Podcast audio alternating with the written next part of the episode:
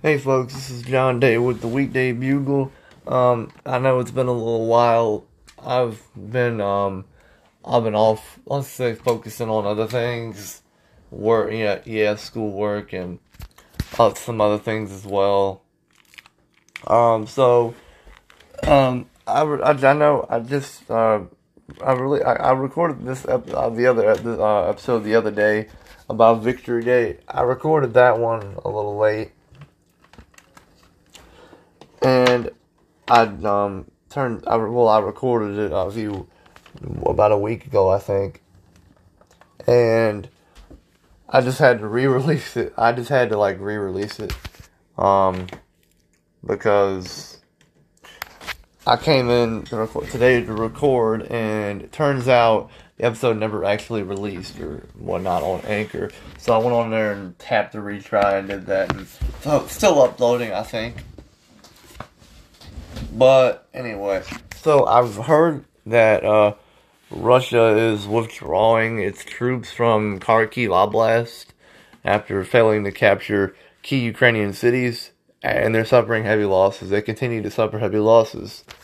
Um, Ru- Russia um, is withdrawing its troops from a Ukrainian region, which is I think that's Kharkiv Oblast, that they encircled at the beginning of the war, is proving their inability to capture Ukrainian key Ukrainian cities. So they're fail so they're failing to capture these key cities.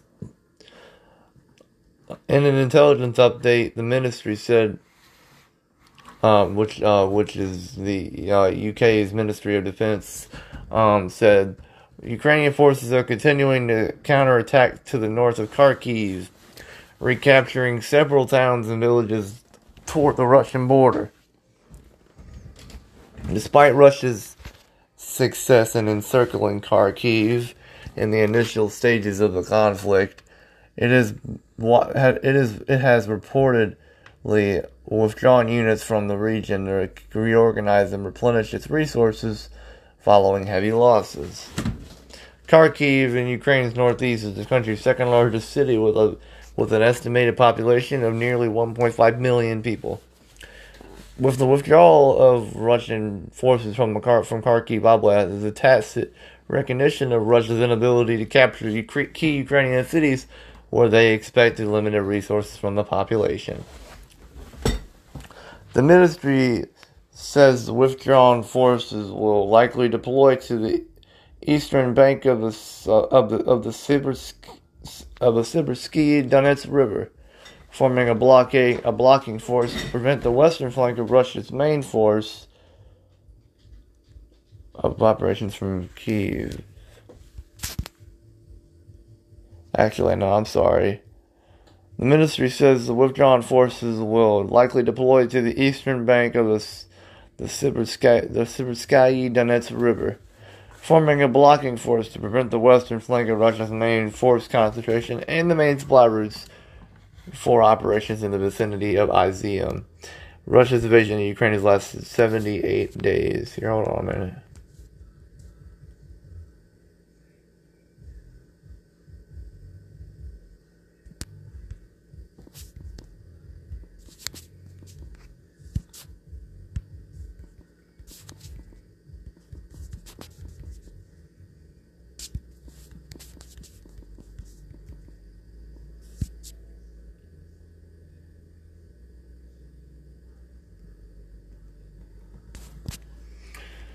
And some former Obama advisor is some bad news for Biden headed into the midterms.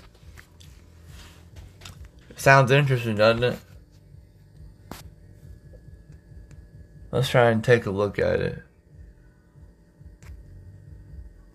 Former Obama advisor says inflation is here to stay. Prevents a November will be a tough one for Democrats. Inflation is nearly 8.3% in April in April and it's been hovering near uh, near a 40 year high. Pretty much at a 40 year high, if I had to, you know, if I'm not mistaken. Steve Steve Rattner, a former Treasury Department official under the Obama administration, predicted Thursday that Americans wouldn't see the end of inflation crisis anytime soon. During an appearance on MSNBC's Morning Joe, Rattner declared inflation is here to stay and argued it would be the defining issue in the upcoming midterm elections, making November a really tough one for Democrats. And yeah, I don't blame them, man. I mean, the inflation is pretty. It's it's, a, it's skyrocketing. It's like a night. it's a complete nightmare. And if if you folks saw the other day, Biden gave a speech on the economy and said, "I've been doing everything I can to help," and said, "I've made things a lot better." And he said, "The inflation," and he said, "I know what the inflation feels like." That's some BS, dude. You don't know what it feels like. You're one of the highest, one of those high, high in the clouds elites. You don't feel any inflation because you got a whole bunch of money stacked behind you. You got a suit and tie. It's like you've got plenty of money. It's like you can't feel anything of you. You can't feel any of your own medicine. It's sad. Co-host Mika Mika Mika Brzezinski began the topic by expressing her worry over inflation, as well as Democrats hanging their hat on being the solution to it. I'm not I'm not sure one person, one country, one party can solve this problem with everything that's happening around in the world she said, before stating that President Biden has, had been traveling the country to learn from and empathize with Americans suffering from the crisis, which I don't think he has really. She asked Rattner if inflation was here to stay. Rattner said, inflation is here to stay, and said it was it's going to be the defining issue for, for the midterm elections, and that the Democrats' control over the House and the Senate was at stake because of it, and still is at stake referring to charts released by the Federal Reserve outlining the change in, in, inflation rates over time, including a slight dip from from March to April. Rattner suggested it was possible inflation might have peaked earlier in the spring. He explained, however, that the gas prices are having a, that that the gas prices are having a big impact on the on the inflation rate, and pointed them to reaching record highs in March as inflation hit a 40 year high, but then dipped in April as the inflation rate saw a slight dip. He added that if you removed gas prices from a calculation, the inflation rate for April would have actually been 4%, um, 0.4% higher than the, mass, than the massive 8.3 rate. Look, the president has been blaming everything except himself and the Democrats for inflation or the inflation. Rattner said arguing is is arguing the only element in Biden's favor was that inflation is a worldwide phenomenon. It's a worldwide phenomenon. Well, you see, um, the 8.3 record um, rate that from inflation. I've heard I've heard people say that if you use the model they used back in the 80s and the 90s, now the inflation calculation, uh, the way to calculate inflation has changed a lot since then. And uh, there's a few there's been a few small changes within the past I think ten years maybe maybe twenty. They said if if you were to calculate the inflation based off of the '80s model, they say that um, the inflation would I, I think it would actually be over fifteen percent. That's even that's far worse. So yeah, apparently the Fed they are trying to um they are trying uh to make make the inflation not look as bad as it really as it really is. So in reality, the inflation is actually far worse than the government is actually telling you. It's far worse than that, and it feels a lot worse than that for most folks.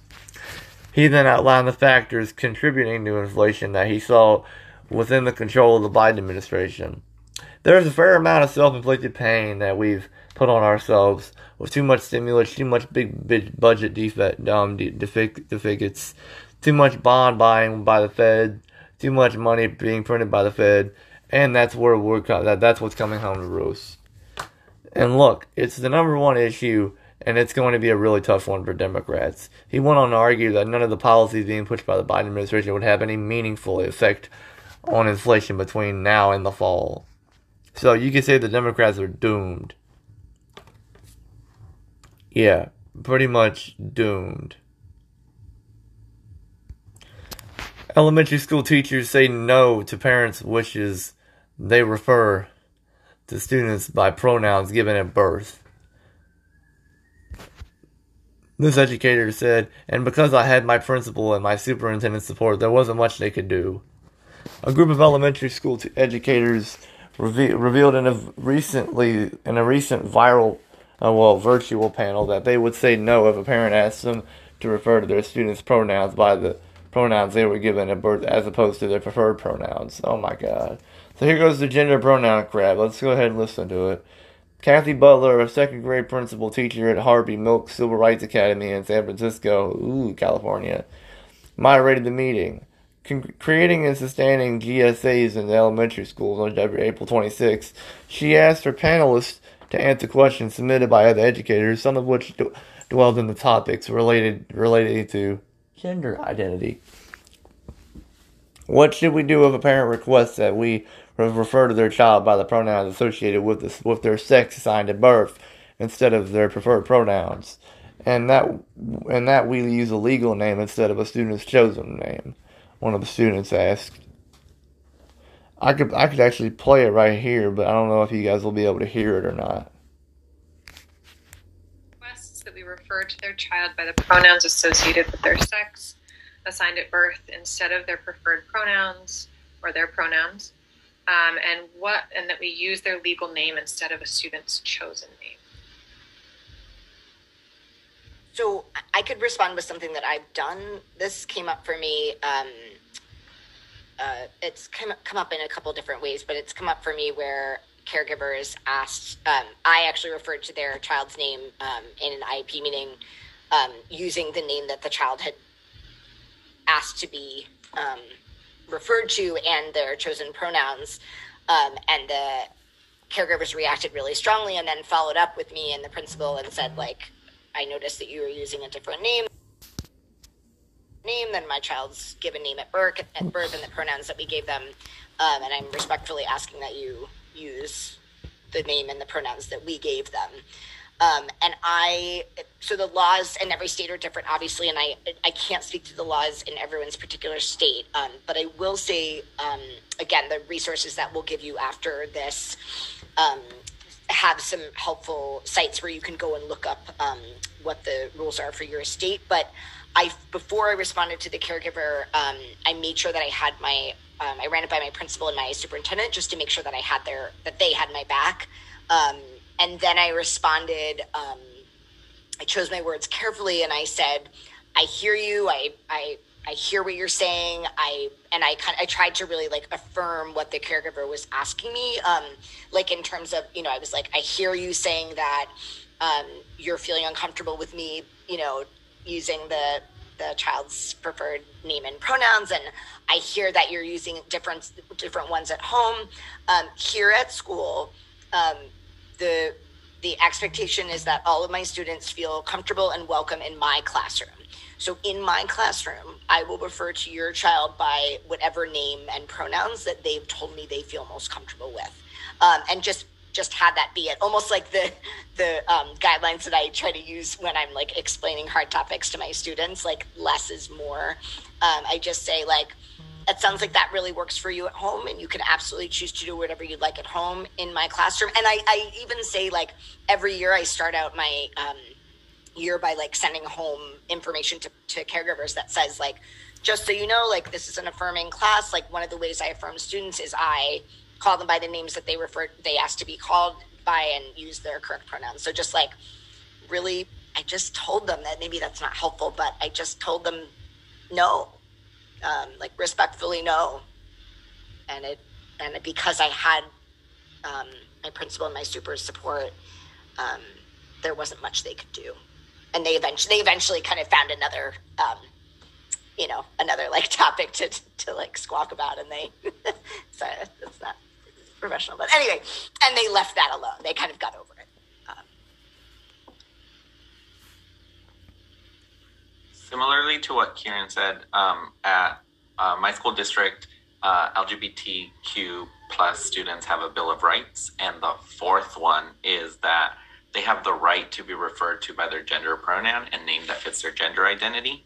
Um, and so, and similarly, there was a situation where a parent felt that uh, the school was not doing what they wanted them to do, and we I don't know if we were even respectful about it. We were just like, no, that's sorry. Like the our district wide rule is that the student determines that, not you, even though you are the parent. Ours is the same.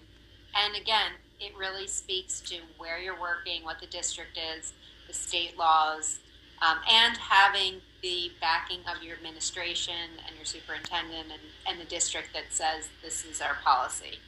Um, and I'm going to follow the policy. Yeah, um, okay. They're not your kids, okay? They're the, the so the parents can tell you no that no, this is my kid, this is what my child goes by. The teachers are not the parents of the children, okay? So Kieran Slattery, along with Butler, co- co-founded Gender Inclusive Classrooms. Of course, he's a woke. This is all woke stuff. Said he chooses to honor the students' wishes, not those of the caregivers, which are the parents. Slat- uh, Slattery and Butler described gender inclusive classrooms as a website designed uh, and dedicated to equipping educators with the tools they need to foster safe and welcoming gender inclusive classrooms. So yeah, this is all woke stuff. Anyway, yeah, they uh they already talked about all this stuff down here. Um, asked to respond for, to the to the backlash Slattery had received on social media made for his remark. John A. Provost, um, Ed, Ed D, superintendent of schools, who said he'd seen the panel discussion, confirming to Fox News Digital that Slattery was using the name and pronouns which a student had requested and that he had checked both but with both him and his principal on the appropriateness of this practice. He added that Slattery went on to accurately summarize the district policy on non discrimination on the basis of transgender and gender non conforming status. And yeah, they already talked about all this stuff here.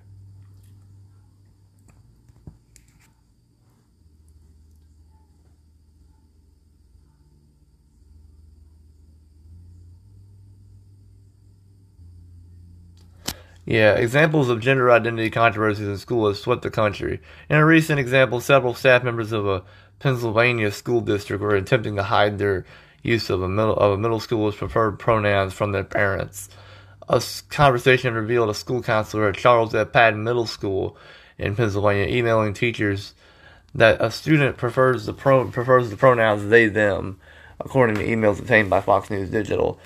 She is fine too, but students likes they them best. If you were emailing home, it may be best to use she her when referring to the student. Parents have made it a point to become more involved in their kids' education in the past couple of years, particularly particularly in the state of Virginia, where a parental uprising against the, pro, progressive, progressive curricula in part helped propel Republican Glenn Youngkin to victory. Several voters said Democrat Terry McAuliffe helped sink his own campaign when he said during a debate that he didn't think parents should be telling the, the schools what they should teach. But yeah, very, very interesting. Anyway, that's all I have for today for the weekday bugle. And oh, oh also, um, there was this uh, school in uh, Washington, I think, or maybe Oregon. They actually had um, the urinals in the men's in the they had urinals in the women in the women's bathroom. So like, how can a woman pee like standing up, right? That's right, they can't. Anyway, that's all I have for today for the weekday bugle. That was my last thing there. Um, and it was great talking to y'all. And um, this has been the weekday bugle with your weekday news. And y'all have a great evening. And I might talk. I might talk to you fellas tomorrow.